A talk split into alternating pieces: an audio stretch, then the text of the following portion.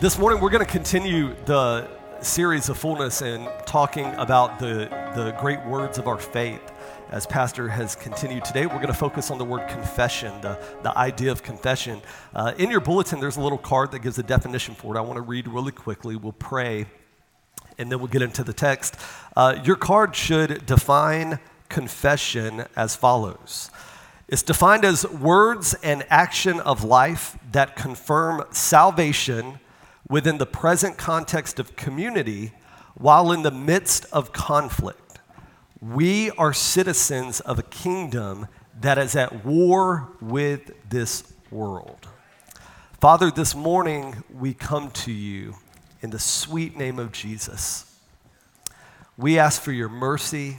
We ask for the help of the Holy Spirit to come and just as you said that He would be our teacher, that you will teach us things that are not even verbally spoken, but the Spirit of the living God will speak to us in these moments through your word. And we pray for your help, we pray for your anointing and your presence in Christ's name. Amen, amen, and amen. As we look to the book of Romans, um, written by Paul, um, you know, it is a very theologically dense book. Okay, there's a lot of doctrine, there's a, there's a lot of systematized way that he goes through things, a lot of big words that need help and definition. And if we're not careful, sometimes we can approach the book of Romans as like a dissertation, you know, whereas uh, some type of instruction manual that we have to go through and piece out the things and, and make it. And though it's, though it's incredibly rich theologically, I think it's important for us to be reminded that when Paul's writing the book of Romans, he's not even writing a book, okay? Uh, he is not trying to create this, this, uh, this incredibly dense document that people have to mull through. That's not what he's doing at all. What Paul is trying to do is he's trying to pastor a group of people that live in Rome. That's what he's doing. He's writing a letter trying to affirm their faith, trying to encourage them to continue to fight the good fight. Um, what we believe about the people who Paul is writing to, we, uh, many historians think that uh, the people were actually in, in Jerusalem on the day of Pentecost. And when the Spirit of God came, they converted from Judaism to Christianity.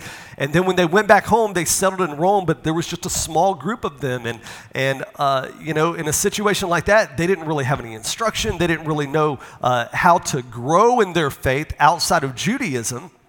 And so Paul writes them letters. This is what we see in all the letters of the New Testament. And so Paul is affirming them as he writes, just trying to pastor them really, really well. And so, oftentimes, what you'll see is we're going to see in this text right here is that sometimes Paul's passion comes through. Sometimes you can, you can see him really come alive about certain elements that he's writing about, and, and you will see just the, the, the passion bleed through the text. And I believe this is what you're going to see right here. Paul is, is teaching in Romans chapter 10 and he's helping them understand what it means to come to faith in Christ. He's trying to help them understand the process and all that transpires in it. And this is what he says beginning in verse 9. He says, If you declare or if you confess with your mouth Jesus is Lord, and believe in your heart that God had raised him from the dead, you will be saved. For it is with your heart that you believe and are justified, and it's with your mouth that you profess or you confess your faith and are saved.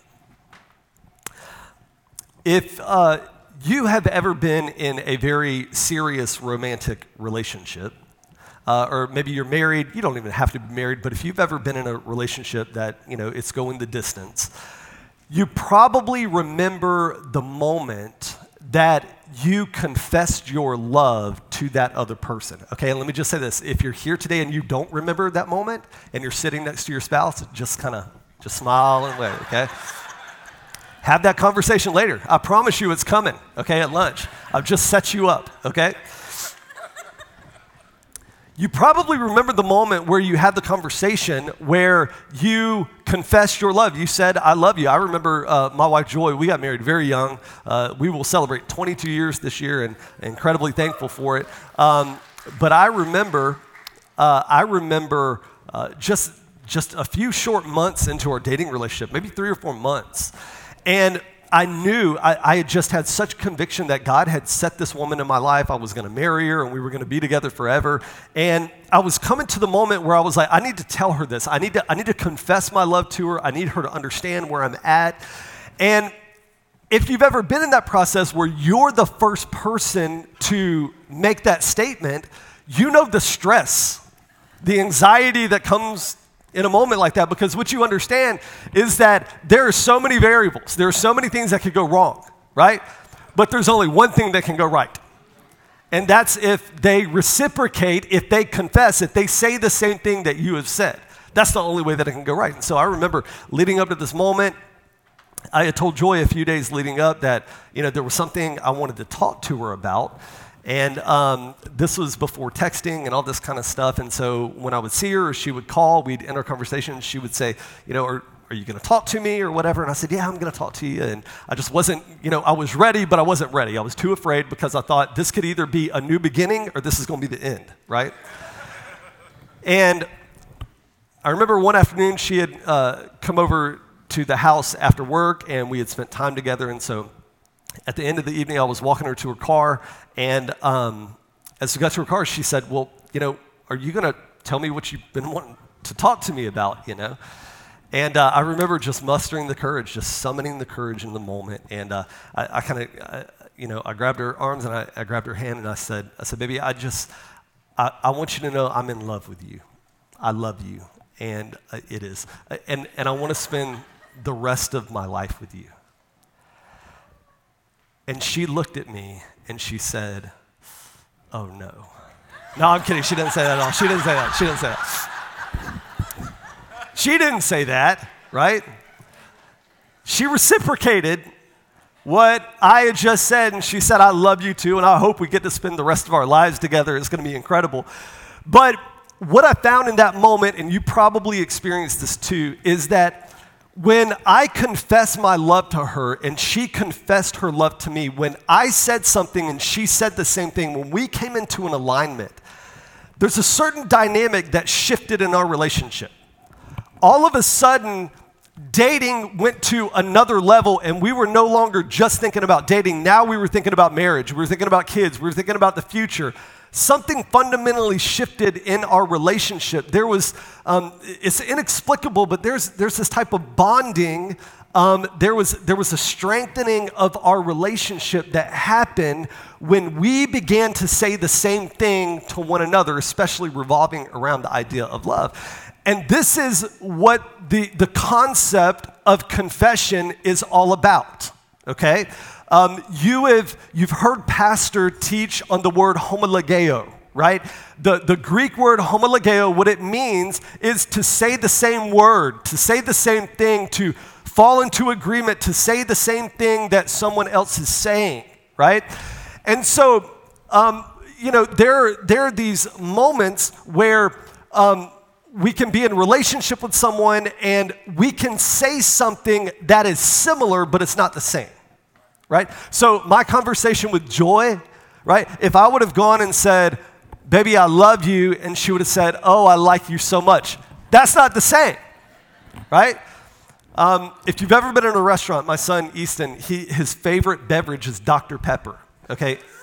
It's just his all time favorite. So when we go to restaurants, oftentimes, he'll try to order a Dr. Pepper, and you know, probably five times out of 10, the waiter or waitress will come back to him and she'll say, Oh, I'm sorry, um, we don't have Dr. Pepper. Um, would you like root beer? And I'm sitting there and I'm thinking, That's not the same thing.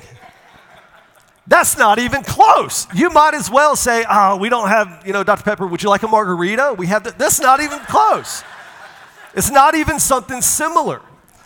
And so when we talk about the idea of confession and homologeo, it's not saying something different, it's not even saying something similar, it's saying the same thing that God says about a particular issue. And so today, what we want to do is we want to unpack a little bit um, two areas, two specific areas where the Father instructs us that we must homologeo as He says, that we must say the same thing that He says about these two different issues. The first issue is concerning our sin, The second issue is concerning our faith. Now, what's fascinating about this is that even if you believe what God says about your sin and you believe what God says about your faith, God throws in a, a curveball to us and He says, Listen, even if you believe that, I need you to say that.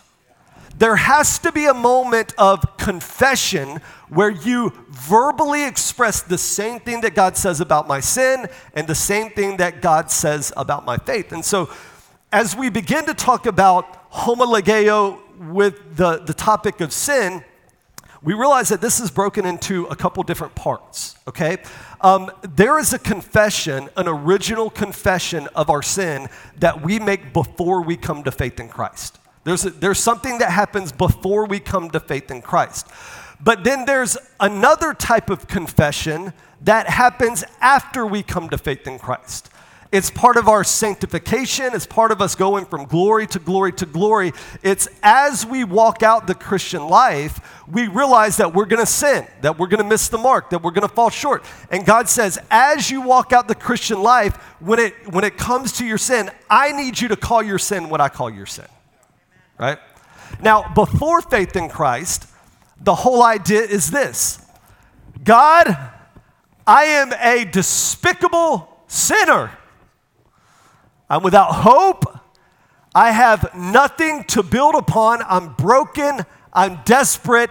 I have nothing outside of Jesus.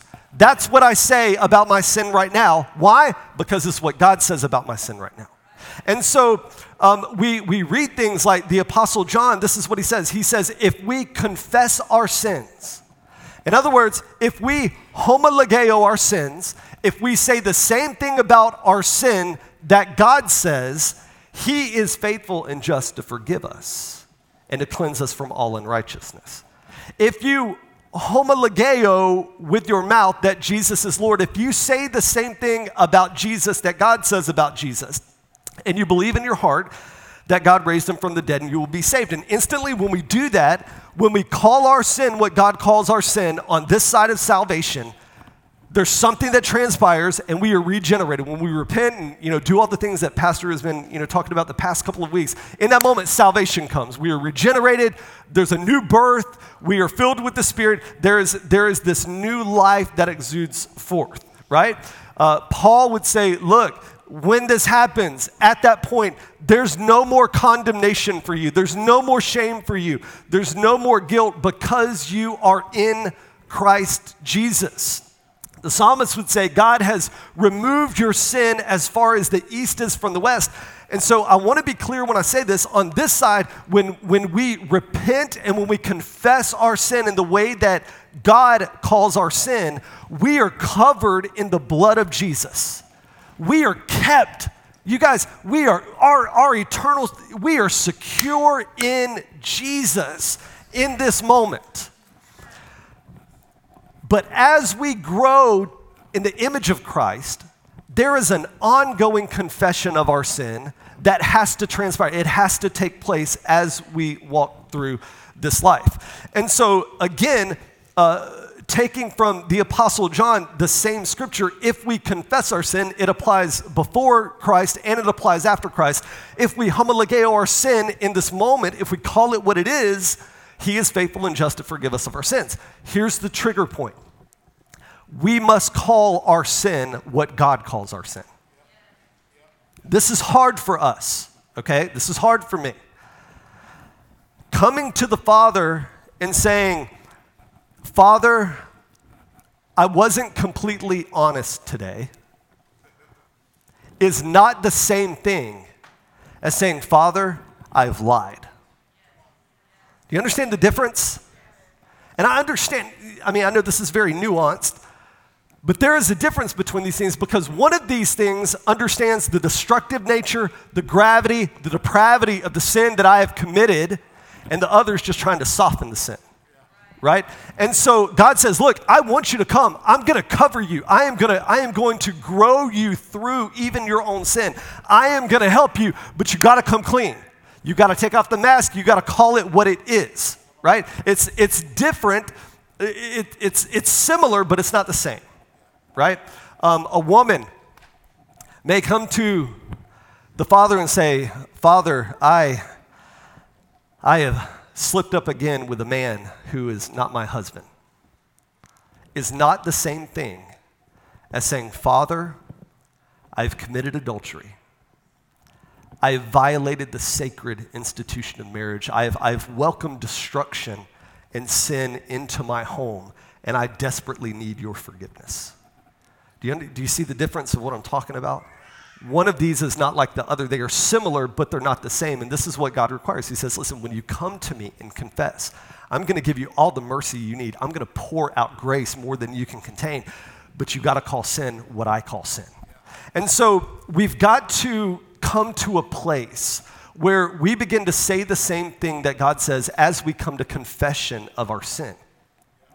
But the reality is, and, and something kind of interesting, is that when God says that we must homologeo our sin to the Father, He also says that we must confess our sins one to another, right? So uh, the brother of Jesus, James, this is what he says. He says, Confess your sins to one another and pray for one another that you may be healed.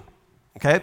Um, I've said for years that Protestant Christians, we, we are a Protestant church, okay? There's Protestant and then there's uh, Catholic. Uh, we are a Protestant church. And I've said for years that, that we do a really good job about confessing our sin to the Father, right?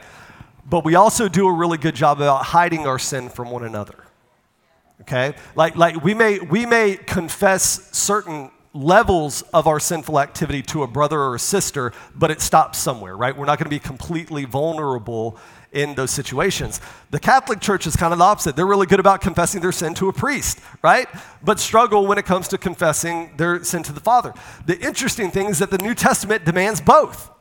He doesn't say just come and confess your sin to God the Father, but come and confess your sin one to another. And as you do that, there is a cleansing that transpires. There's a bonding when you say the same thing that God says about your sin to God. There's a bonding in the spirit, but there's also a bonding in the body of Christ as you share your fallenness with brothers and sisters that, that are trustworthy, that are noble people. There's, there's a bonding that happens. And here's the thing it's so important to understand the purpose of this confession is not exposure. That is not what God's after in this. The purpose of our confession to the Lord and to others is healing. And I think that sometimes, especially if we are people who are prone to sinful activity or certain habits that we just feel like we can't break, there comes a certain point where we feel like if we bring this again to the Father, it's just a record, a broken record, playing again the same old thing, no change, the same old thing. But listen to me, the Father can handle that. And I want to remind you this morning that there's nothing that you can confess that will make God love you less. There is nothing that you can confess to the Father that will cause Him to love you less. And I just want to remind us as the church that the same should be true for us.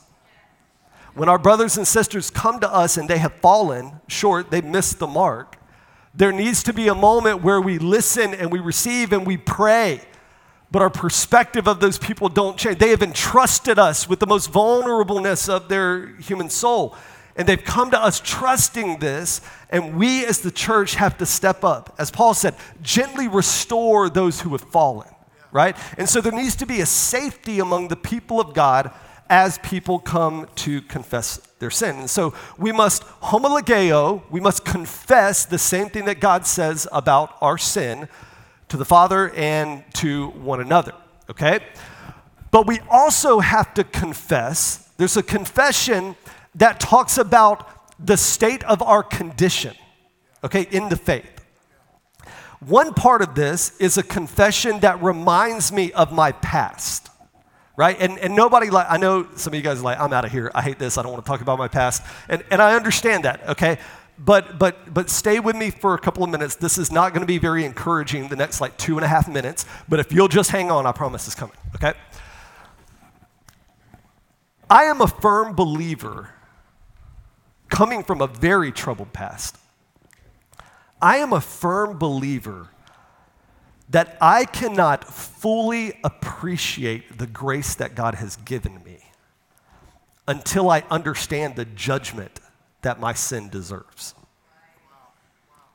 Understand what I'm saying? There's a moment for me where I feel like I can't fully appreciate where God is taking me until I remember that from which I've come from.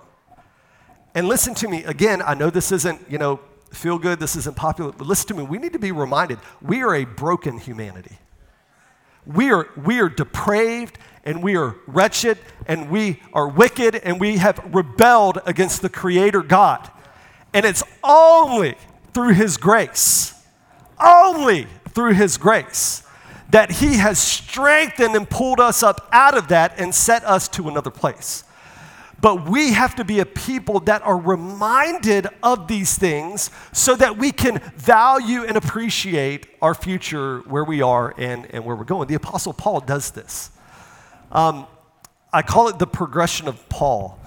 Um, if you look at the books of the New Testament in chronological order, Galatians is one of the first books that we have, if not the first book that we have of the New Testament um, in chronological order. And Paul, as he writes this first letter, just you know, soon after his conversion to Christ, there's almost there's almost a hint of arrogance in Paul's language. Okay, like if you read the New Testament, a lot of Paul's writings, it, there's a lot of bragging going on. He's like, "Well, remember when I did this, and who, this is who I was, and this is who I know." I mean, it's just this uh, this vomiting of how amazing Paul is. But this is what you begin to see as time goes on as Paul spiritually develops and he spiritually matures, this is what you find. When Paul opens up in the book of Galatians, you know, assume, assuming the, the first book that he wrote, the first letter, this is the way that he identifies himself. He says, I am Paul, an apostle of the Lord Jesus Christ, which he was. There's no argument there, right? He was an apostle of the Lord Jesus Christ. A few years go by, and Paul begins to write a letter to the church at Corinth. And all of a sudden, Paul's not describing himself as an apostle of the Lord Jesus Christ. Now, when he describes himself, he says, I am the least of the apostles. At first, he was an apostle. Now he's like, I, I know my place. I'm, I'm, the least of the apostles. A little bit more time goes by, a little bit more maturity happens. By the time we get to Ephesians, Paul is no longer calling himself an apostle of Christ. He's no longer even calling himself the least of the apostles. Now he's saying, listen, I'm the least of all the saints. Like, I know my place better now that I am the least of all the saints of God. And by the time that we get to the end of Paul's life, in the books of 1st and 2nd Timothy, he's, he's in prison, he's writing to his protege Timothy. By the time we get to the end of Paul's life, he is not identifying himself as an apostle or the least of the apostles or even the least of the saints. Listen to how he identifies himself. He says, Timothy, I am the chief of all sinners. Do you understand what's happening in this moment? Paul is fulfilling this trajectory that takes him from a place where he is becoming less so that Christ can become more. He's not beating himself down, nor should we. Right? I'm not saying you need to remember where you come from and stay in that place and, and, and sulk a little bit and, and you know, beat yourself. That is not what I'm saying at all. But I'm saying, in order for us to understand where we're going and to truly value and appreciate it, we've got to come to this place of confession where we realize truly where we are in the depth of our brokenness. Listen to me. The Lord would do this with the children of Israel all throughout the Old Testament. I mean, from Exodus through Malachi, the Lord dozens of times, this is what he would say. He would say, Children, I want to remind you that I am the Lord your God who brought you out of the land of Egypt, out of the house of slavery. He would say, I need you to remember where you've come from and remember who brought you out of that. I want you to relish in where you are right now, but friend, don't ever forget where you came from and who brought you out. Paul echoes the same type of thing. Um, Paul is talking to the Corinthians in one of his letters, and he's, he's teaching them about sin and salvation. And this is what he says He says, You know that those who indulge in sexual sin, or those who worship idols, or commit adultery, or are male prostitutes, or practice homosexuality, or are thieves, or greedy people, or drunkards, or abusive, or those who cheat people, none of these will inherit the kingdom of heaven.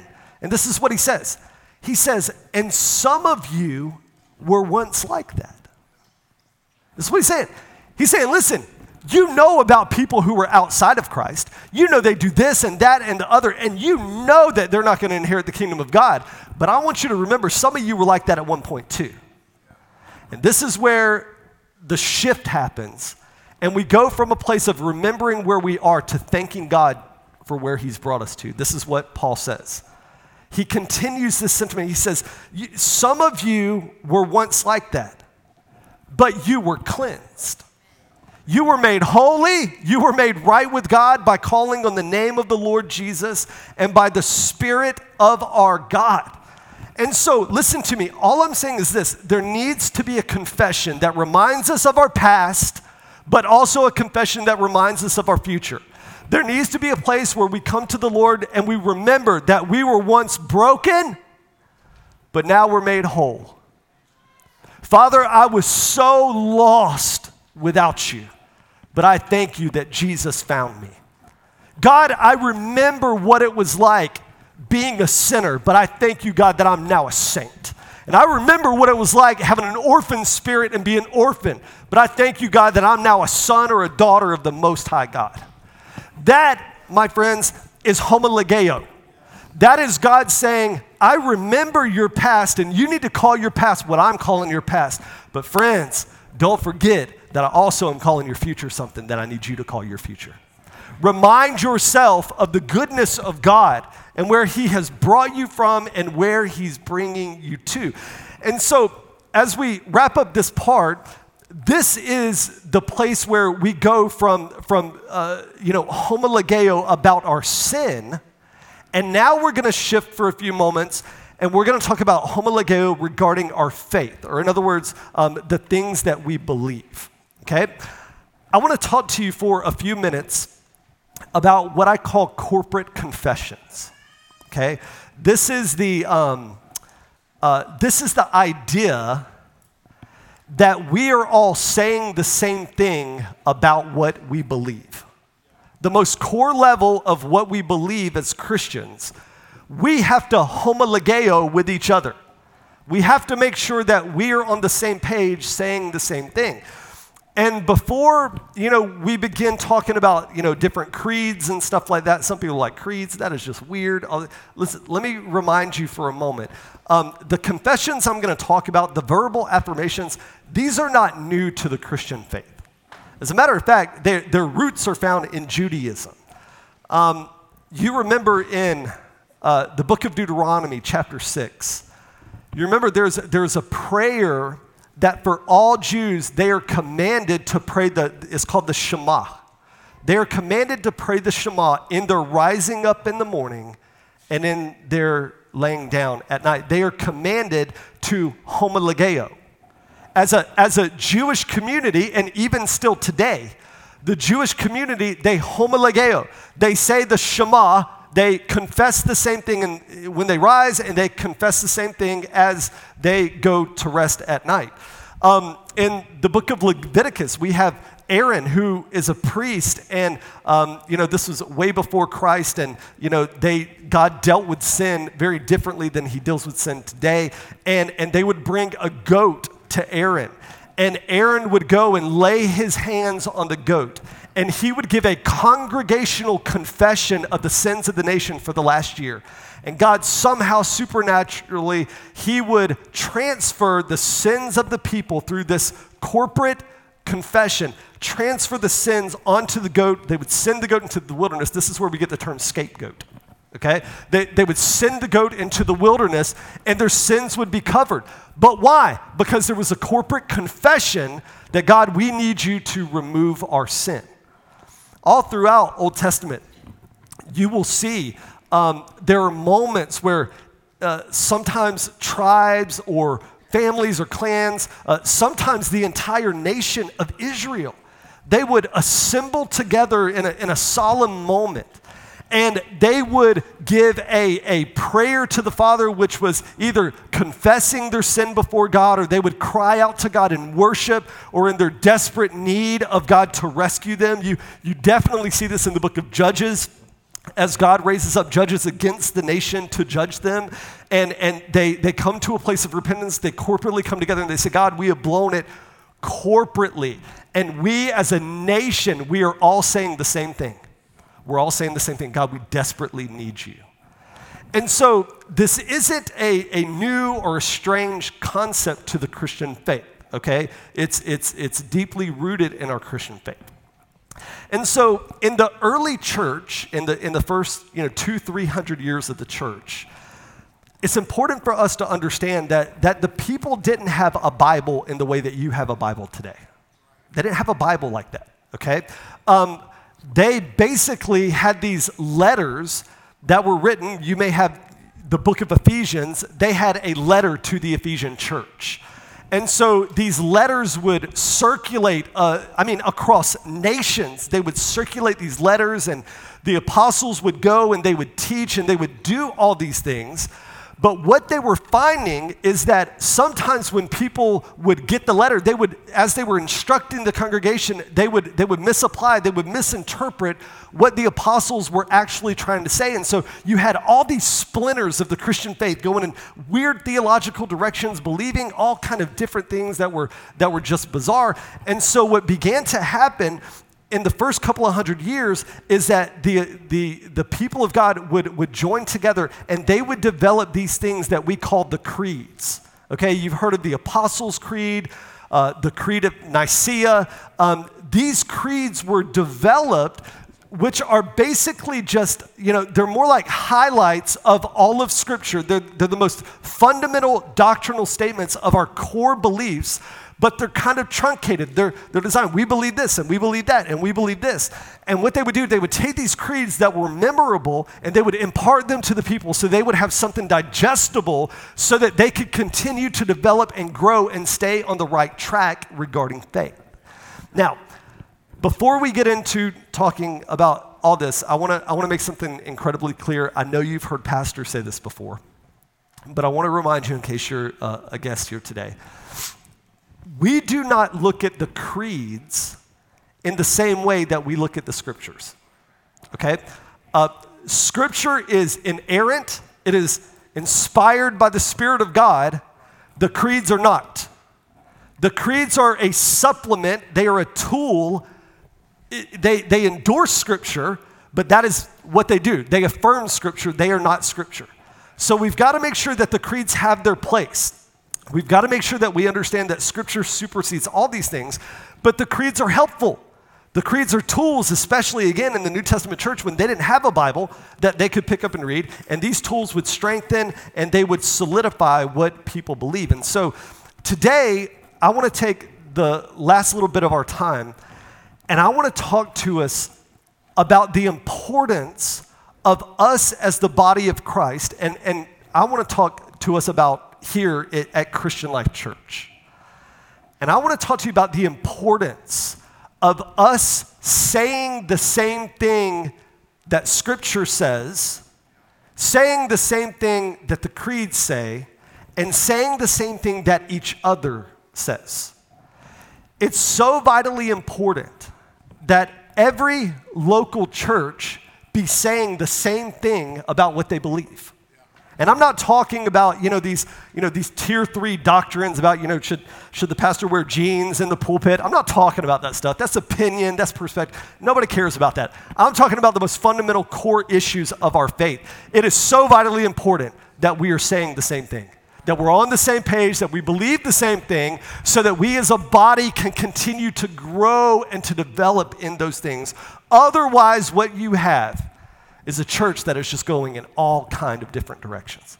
That's why I thank God that pastors doing this, this, this series of sermons on the great words of the Christian faith. They are binding us together so that we are speaking the same language. And so I want to talk to us about the importance of confession when it comes to the scripture and, and the creeds. Number one in your notes. The first part says confessing scripture and creed keeps us settled in the kingdom of God, not Babylon. You realize that not only for all of Christian history, but all of Judaism, the people of God have always identified themselves as counterculture. The people of God have always reminded themselves that though they live in this world, they are not of this world. If you go back to the Ten Commandments, man, an incredible moment where the God creator comes down and meets with Moses. And he gives Moses this, this moral law, these 10, uh, these 10 rules to live by. Things like don't steal and don't kill and don't commit adultery and don't you know, covet. It's, it's all these things that make so much sense. But at a certain point in, in this listing, the Lord steps back and he throws something in there and he says, Oh, and also, I want you to remember the Sabbath day and I want you to keep it holy. And you take a step back and you say, Is that, is that, is that a moral thing? I mean, is, is that ethical? Like, where, where does that fit into all these kind of things? But as you read and as you study, as you begin to realize what God was trying to do in that moment, was God was trying to create a culture of people that were different than the culture of the world.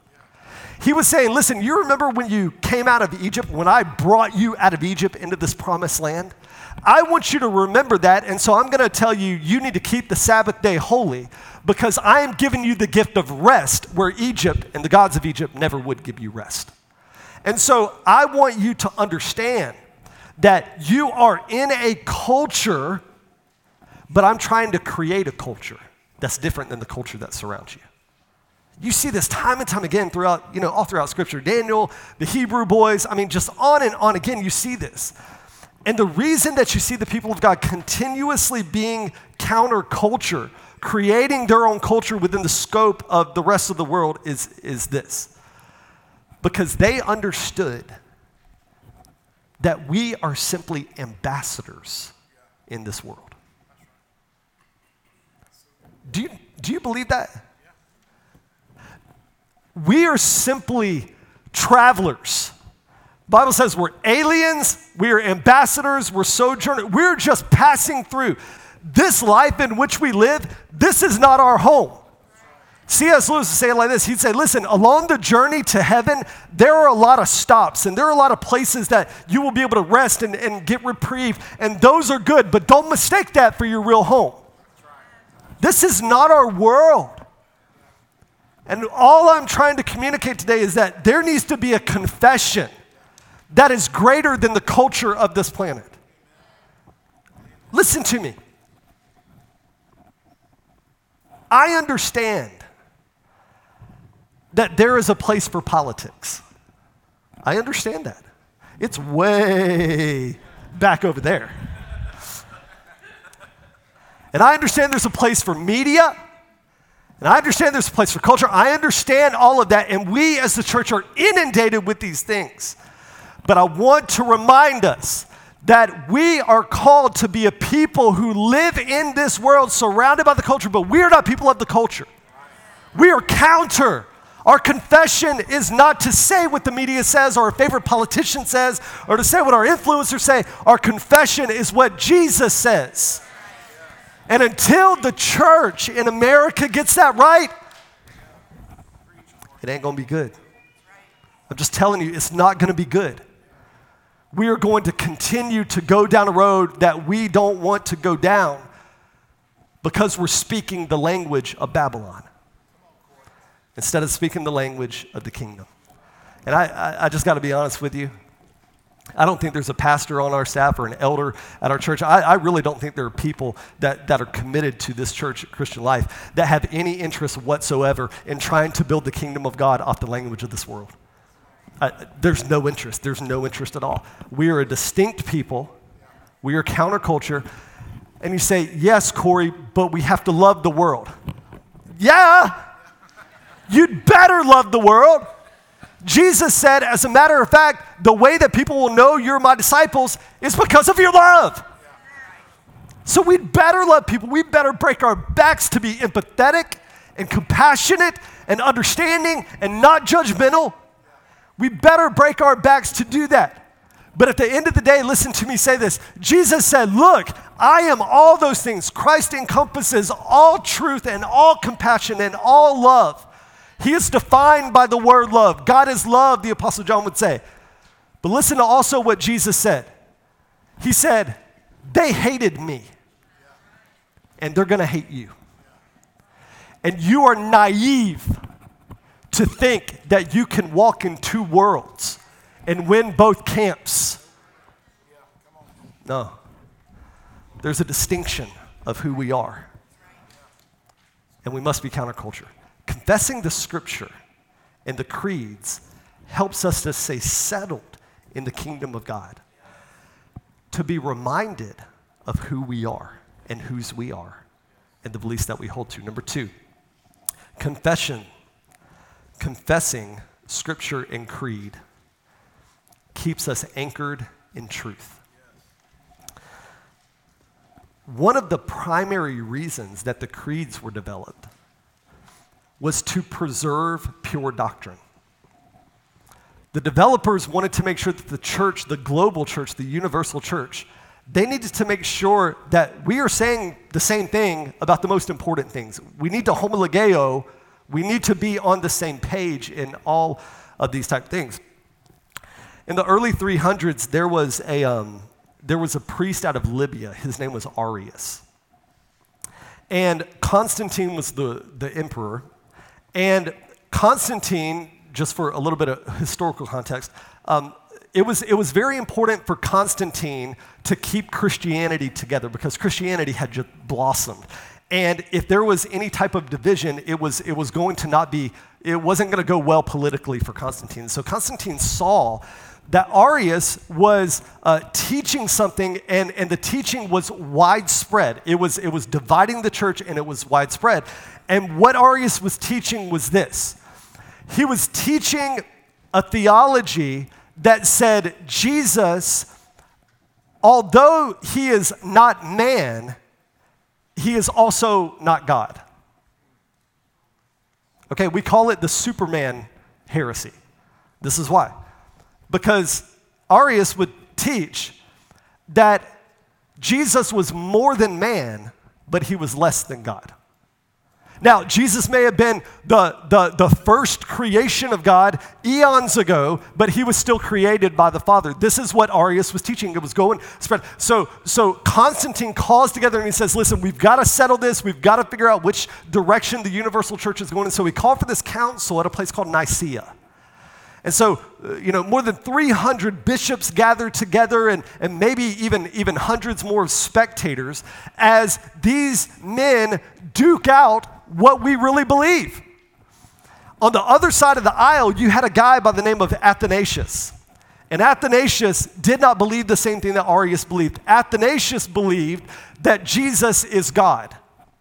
He did not believe that Jesus is a created being, that Jesus became God, but Jesus has always been God. Tensions rose and there's arguments for days and, and, and it's just so it's, it's fever pitch it's, it's not going well. As a matter of fact uh, we find uh, you remember st nicholas? You know who st nick is right? We, we you know dubbed santa claus after him. History would say and there's some speculation but most of church history would say that as Nicholas contended with Arius, he got so furious and so frustrated at one point, he punched Arius in the face. I want you to imagine for a minute hey, Christian life, we're going to have a membership meeting, all church council. We're going to ask you to come. We got some very important issues. And then a fist fight breaks out. I mean, it was absolutely bonkers. But listen to me, I'm going to say this you can trash St. Nicholas. I mean, Santa Claus punched a guy. You can trash him all you want to, but let me say this his backbone was a whole lot stiffer than most Christians in the Western parts of the world. He was willing to stand to defend, and so there was all this, all this upheaval, all this kind of stuff. At the end of it, Athanasius had won the day. They, they took a vote, like 318 against five. Only five people descended. And this, out of this moment, was birthed what we call the Nicene Creed. This is, it's in your bulletin. You can look later in your notes. Um, but, but this is what I want you to notice about the Nicene Creed as it's being built out. What I want you to notice is this how much attention that they give to the deity of Jesus. Time and time again, he says, Listen, Jesus, God of God, light of light, not light and then made a part of light. He said, No, this is light from light. Jesus and the Father are of the same substance, they're the same thing. Arius was saying something close to what Athanasius was saying, but it wasn't the same thing. And listen to me. I want to I want to I want to just remind us of this. The reason that we need types of confessions like the creeds and we need to have scripture heard and we need to confess scripture, part of the reason of that is because we have false teachers today. Listen to me. Don't please don't be naive and think that this type of thing doesn't exist. Prophetically, the apostles would say it time and time again. Peter said this. He said, "There will be false teachers among you." Jesus said, Watch out for false prophets. They will secretly introduce destructive heresies and even denying the sovereign Lord who bought them. Listen, this is the blessing and the curse of technology in modern America. I'm going to tell you this I don't know what would have happened to our church through the pandemic if it were not for technology. I thank God for, te- I, I genuinely give thanks to God for technology. There's so many benefits. There's so much that is better about our world because of the use of technology. But I promise you this that it comes with a price. There is a curse attached to technology from the pandemic. And, and let, me, let me just kind of unpack this a little bit. For as much as a, of, a, of a gift as it is, that the church was able to stay home and still experience church online. And, and even today, we have people who aren't well and who are able to do that, and all of those kind of things. And those are so important, those are so incredible. The curse of that same thing is simply this now we have Christians that are not as committed to a local body of believers as they once were. Okay? And I know that is like, some of you guys are like cringing right now. You're like, I cannot believe he said that, okay? I'm not trying to be difficult or, or ugly by any stretch. I realize that there are very valid reasons that, that people stay home and watch. I understand that and I honor that. But I'm just saying this that it's created a culture, not, not a Christian life, in, in the West, in the country, in the nation, in other nations, where people are less committed to a body of believers that homologeo that say the same thing about what they believe. And now all of a sudden we've got podcasts and we've got stream and we've got dozens, literally dozens of voices coming through our ear canals week in and week out, and they're teaching things that are all over the place. And I'm telling you, some of them are great. Some of them, a lot of them are better than what you're hearing this morning, okay? But I'm just saying that there's some that are a lot worse. And I think that we have to be a people that are wise as serpents and harmless as doves. We've got to crank up the discernment meter, and when we hear things that are not homologeo, we've got to have the discipline to say so and to turn it off. And listen to me, I'm not talking about immature teaching. That's not what, uh, you know, a couple Wednesday nights ago, I had to go through this whole thing. Um, but, but I'm not talking about a person a man or a woman who stand behind a pulpit and they are doing their best to honor Jesus and to teach, uh, and, and, and they just haven't matured in their theology or their doctrine or their, their teaching gift. I'm not talking about that. Listen, I, I uh, my family and I were, were, in, we're staying in Columbia, we're staying in Christian Life, but, but we moved from locations. And a couple of weeks ago, we were, we were uh, packing things up from our house. It's amazing what you can accumulate in 10 years. Um, and I came across this box that was filled with my sermons for the last 20 years. And I was like, oh, I remember that sermon, I re-, you know, and, and I, I saw a cassette tape. You remember what that was? this was before CDs or DVDs or, you know, anything digital. And I picked up the tape, and it was the first sermon I ever preached on a Sunday in the year 2000. It was on my birthday in the year 2000. And I looked at that and I was flooded with so much gratitude and thankfulness. And in the same breath, I said, Dear God, I have to destroy this thing. Babe, is there an incinerator anywhere? I'm like pulling the you know tape out. I'm like, I don't, I don't want to listen to this, and I for sure don't want anybody else to be exposed to this.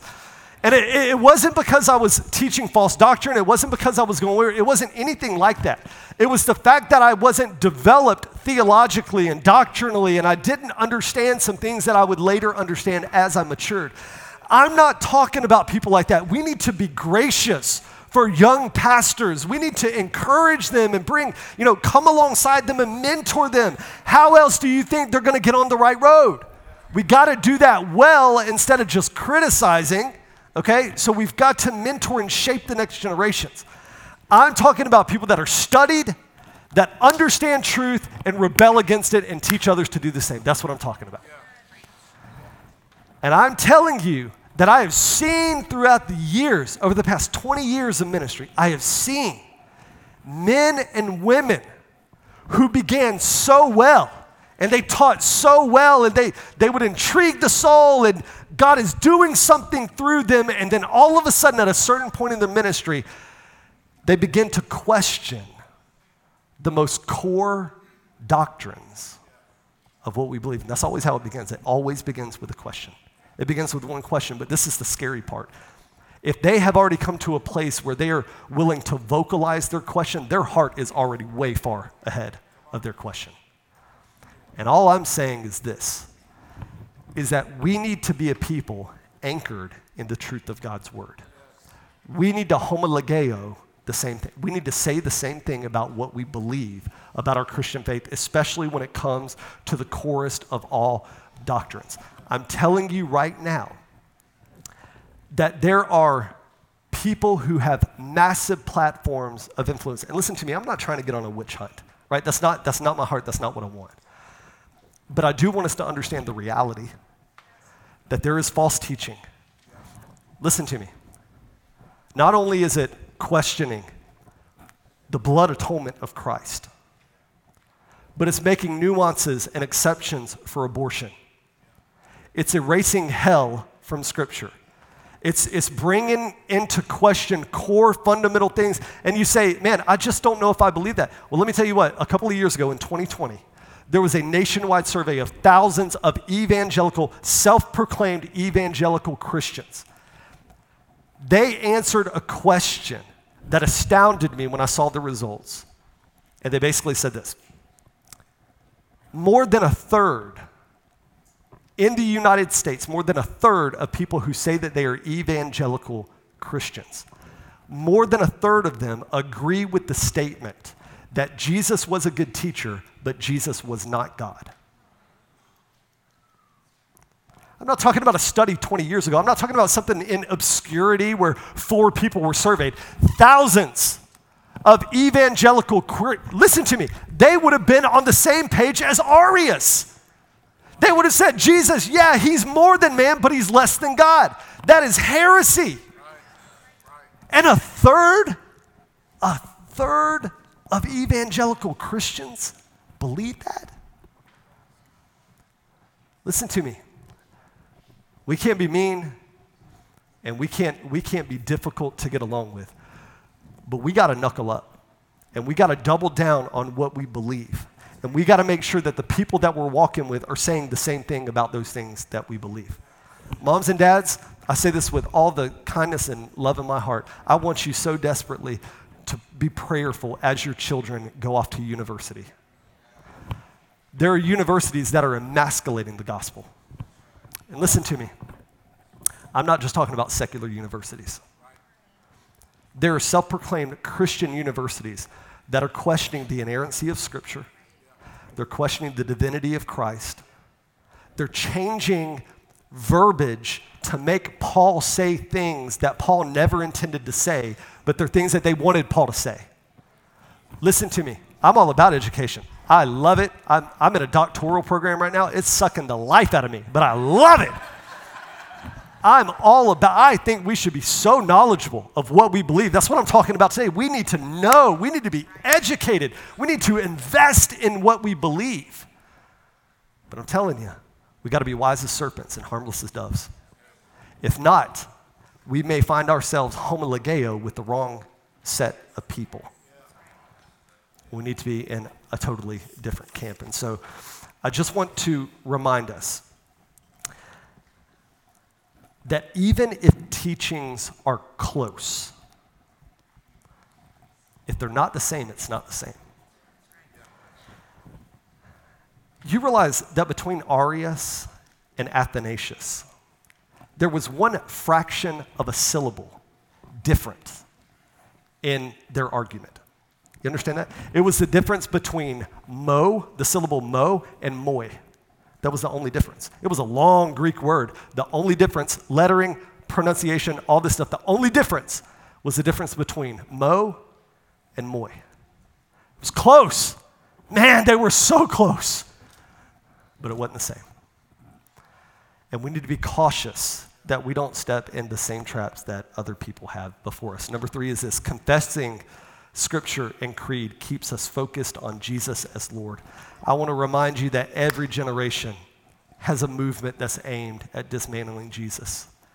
Whether it be the resurrection or the virgin birth or the miracles that he did, um, there is always a movement to take away from who Christ is.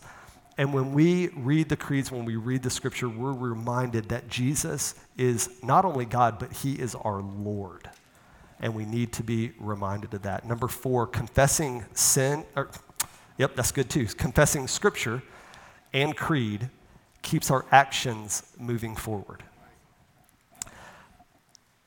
James, the brother of Jesus, this is what he said. He'd say, faith without works is dead. Right?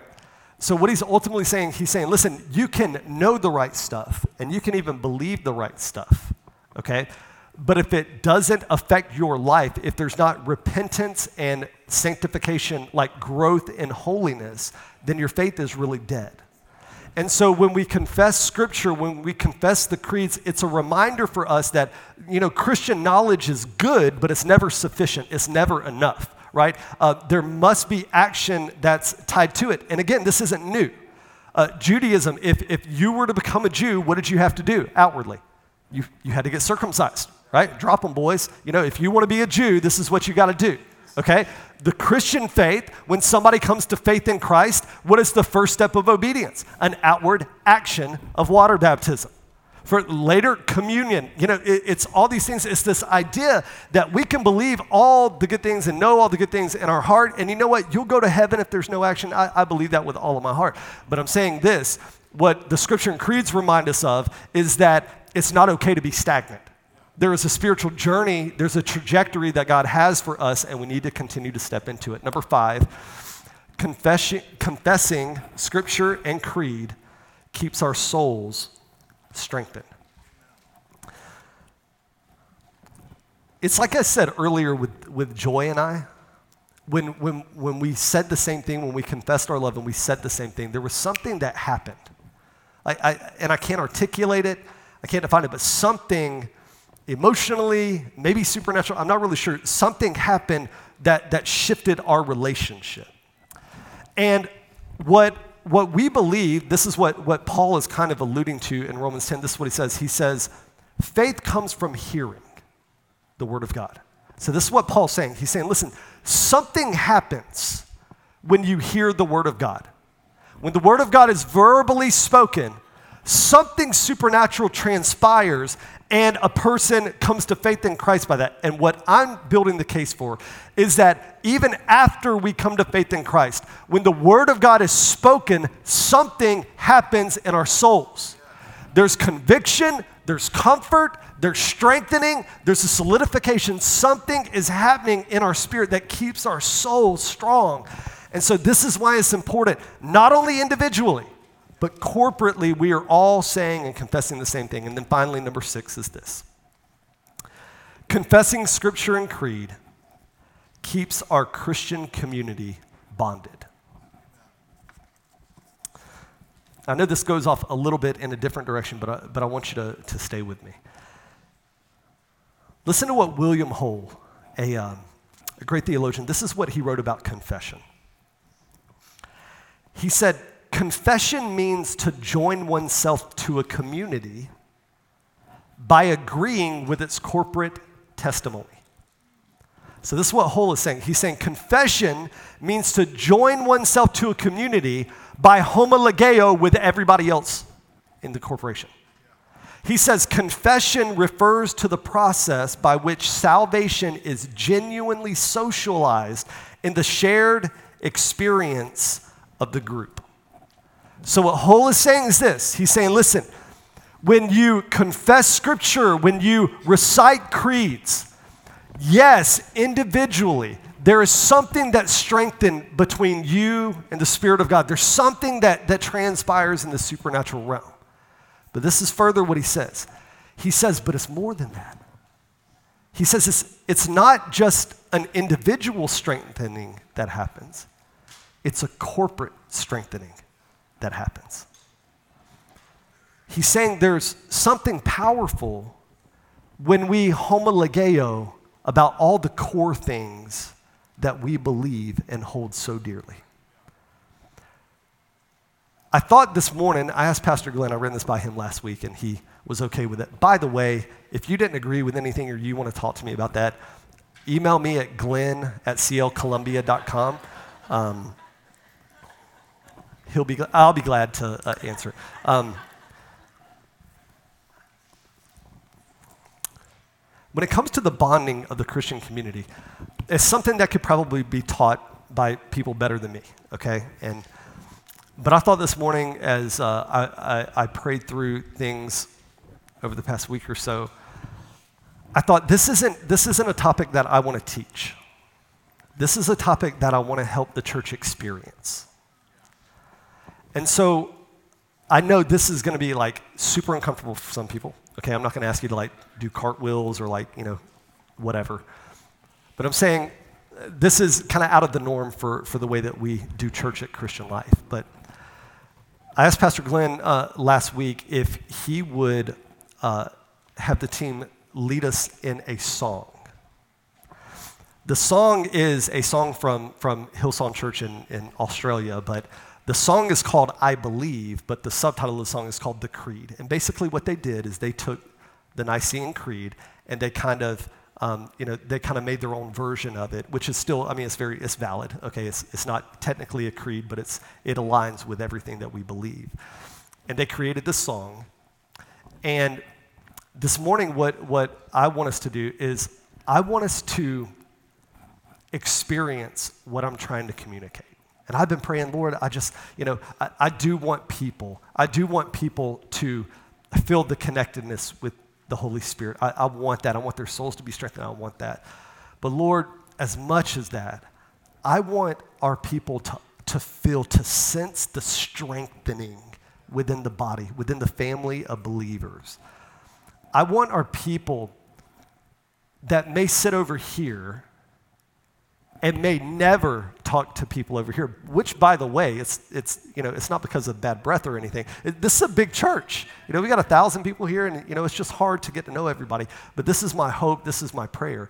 My prayer is that somebody that, that sits over here that has never spoken to a person over there when they get out there when they look each other in the eye there's just some type of connectedness that's inexplicable there's some type of bonding that's happened in the spirit. There's something supernatural that is bonding us together, and we're no longer, uh, you know, we don't just classify ourselves as a church, which is a, an incredibly distinct honor, but we now classify ourselves as a true spiritual family.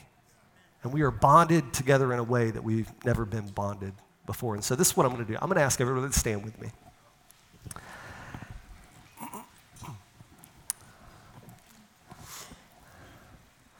And again, uh, I've asked the team to kind of lead us in the song. This is what I want to ask. As the words of the song are, are sung, these are many of the core doctrines of what we believe, okay? And what I like is, honestly, I love for us to sing together, to lift our voices. Not just because we're singing a song, but because we're making a confession. We're making a declaration about that which we believe, and not just individually, but as a family. And as we do that, I believe the Spirit of God is just going to touch us in a special way. That's what I've been praying for, at least. And so I'm going to ask you this morning uh, to, I'm going to ask you to sing. That's the uncomfortable part, right? And I want to tell you what, I am a horrible singer. You can ask my wife, she will gladly tell you, okay? But I'm going to tell you what, during worship, I don't care. I don't care what you think about how I sing. I don't care. Okay? I'm singing for an audience of one, and I just want my heart to connect. Maybe you're like, dude, I'm not doing that. That's okay. I mean, that's between you and Jesus. But this morning, for those who are willing to come into agreement with our confessions, many of our confessions of core doctrines, I'm going to ask you just lift your voice and let's sing together. Afterwards, Pastor Justin's going to come and close the service. Thank you so much for being here this morning. We love you.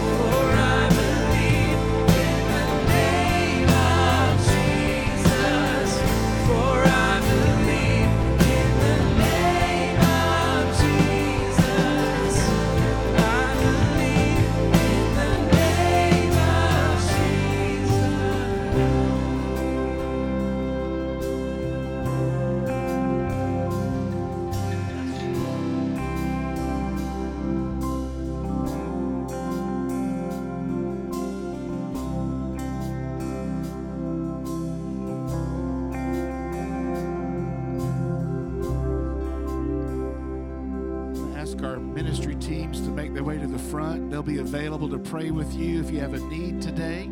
If you do not know Jesus Christ as your Lord and Savior, the one who forgives your sins, the one who grants you eternal life and wants to have relationship with you, I encourage you to speak with one of our altar teams this morning. They'll know how to pray with you.